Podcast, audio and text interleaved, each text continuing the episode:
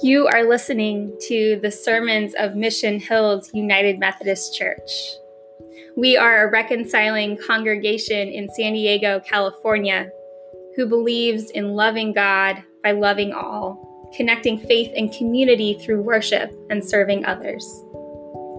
To find out more about our worship community, visit us at our website at missionhillsumc.org. Thanks for listening.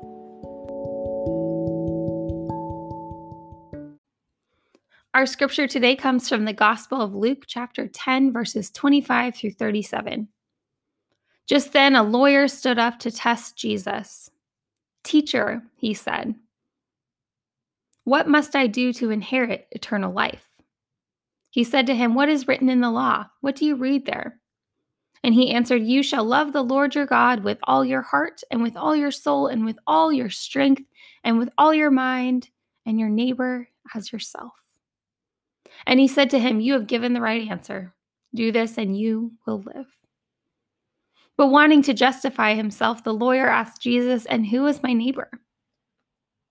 Jesus replied, A man was going down from Jerusalem to Jericho and fell into the hands of robbers, who stripped him, beat him, and went away, leaving him half dead. Now, by chance, a priest was going down that road, and when he saw him, he passed by on the other side. So likewise a Levite, when he came to the place and saw him, passed by on the other side. But a Samaritan, while traveling, came near him, and when he saw him, he was moved with pity. He went to him and bandaged his wounds, having poured oil and wine on them. Then he put him on his own animal, brought him to an inn, and took care of him. The next day he took out two denarii, gave them to the innkeeper, and said, Take care of him, and when I come back, I will repay you whatever more you spend. Which of these three do you think was a neighbor to the man who fell into the hands of the robbers? And the lawyer said, The one who showed him mercy. Jesus said to him, Go and do likewise a holy word for God's holy people. Thanks be to God. This week, our young leaders spent three days learning about compassion here at Mission Hills for our compassion camp about showing kindness in many ways.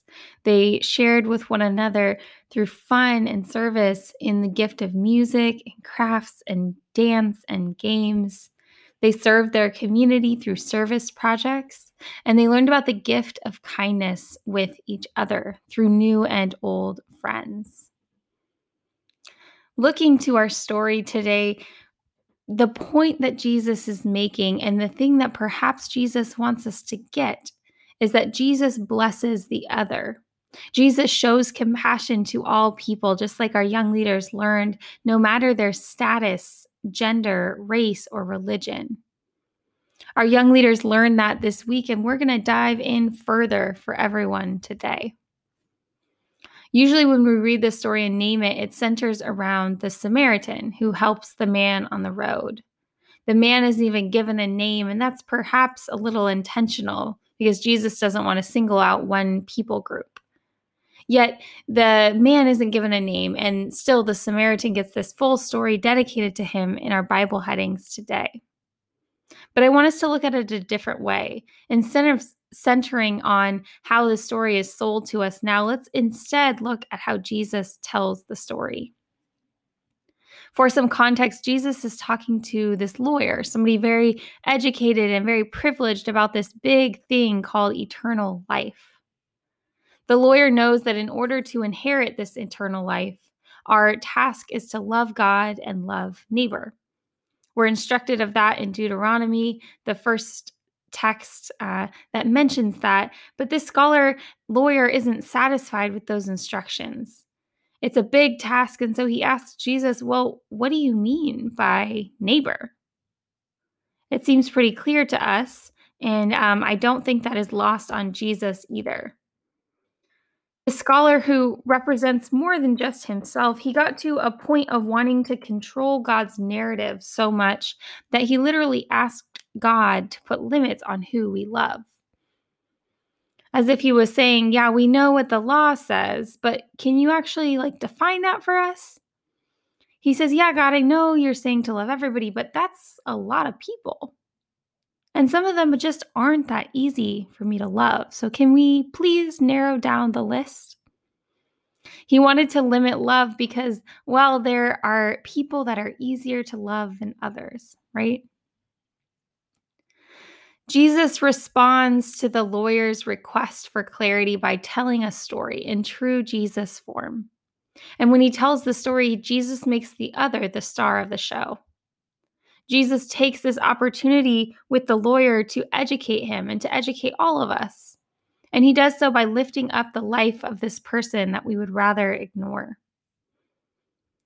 The lawyer's point here is that it's so much easier to just walk by someone who is different than us, who is marginalized by society. And Jesus tells us in this story that even the priests ignore the stranger the most educated, and the people who themselves are marginalized. Everyone has this tendency to forget about or walk by or ignore the other. But in the midst of that, Jesus teaches through this story differently. Jesus gives this individual a story. He shares this tragic story that adds volume and humanness to this man who wasn't even given a name or a face by our author.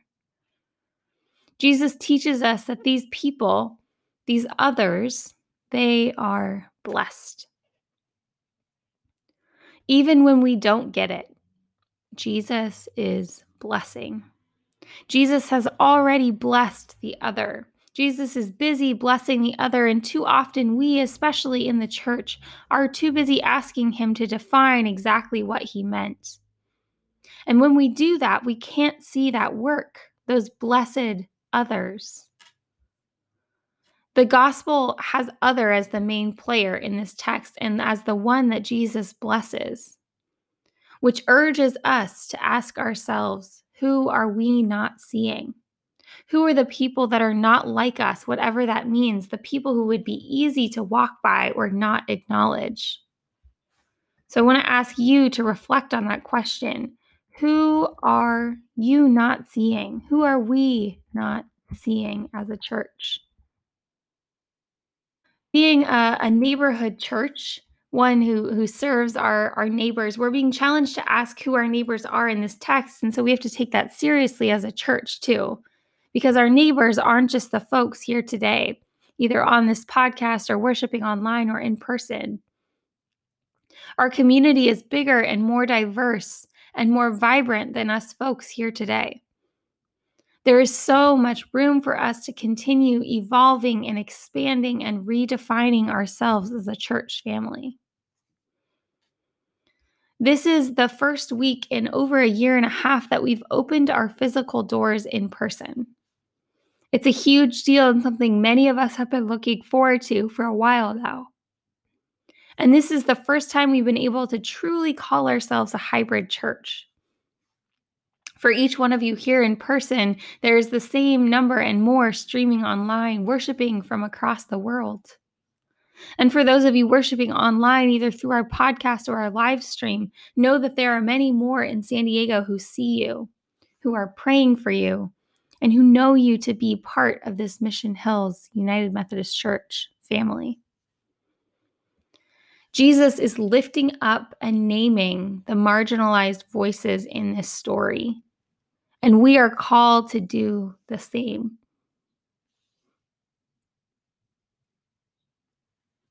Jesus is lifting up and naming the marginalized voices in the story, and we are called to do the same. As simple as it is to be like the lawyer in the story, asking leading questions to narrow our mission pool or justifying the reasons we give for why a certain group of people isn't here, we are being urged instead to simply love God and love neighbor. When we ask, Who is my neighbor?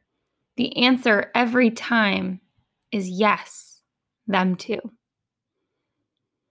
How can we do church differently to include more voices, more cultures, more demographics? How can our understanding of worship be strengthened by those who we consider other?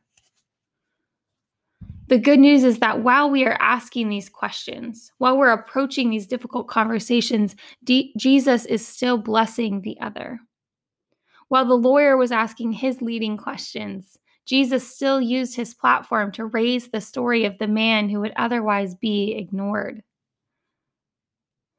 The good news is that through Jesus' words, we are reminded that liberation is still taking place. The discrimination and harm and trauma continues to happen to people groups, and many still call them other, yet, just like blessing the man, there are women's marches and small moments of justice for migrants and Black Lives Matter rallies, and the list goes on. We are shown today that these are our neighbors, friends. These are the people who are being raised up in our story today, people who are resilient and brave and strong. And our task is to use our privilege as employed people, or white people, or males, or straight people, or cisgender people, or Christian people.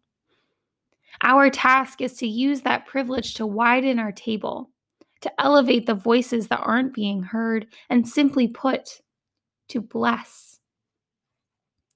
Our gospel reminds us that that is what a neighbor is all about.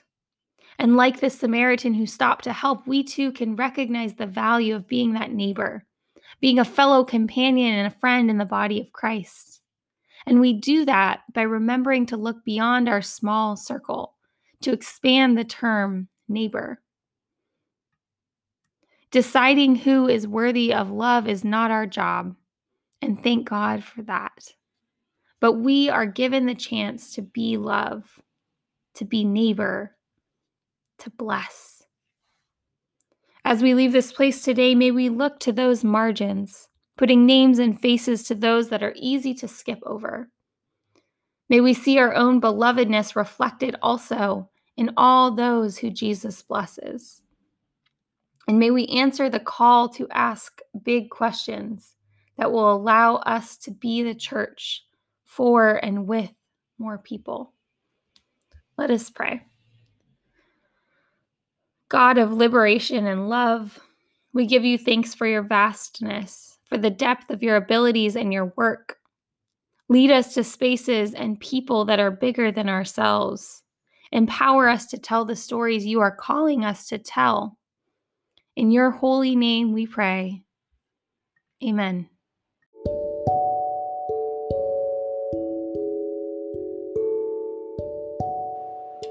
Thanks for listening to this week's sermon. Be sure to follow us on our social medias and check out our website for more information on what goes on in this faith community. Have a wonderful day and know that you are loved.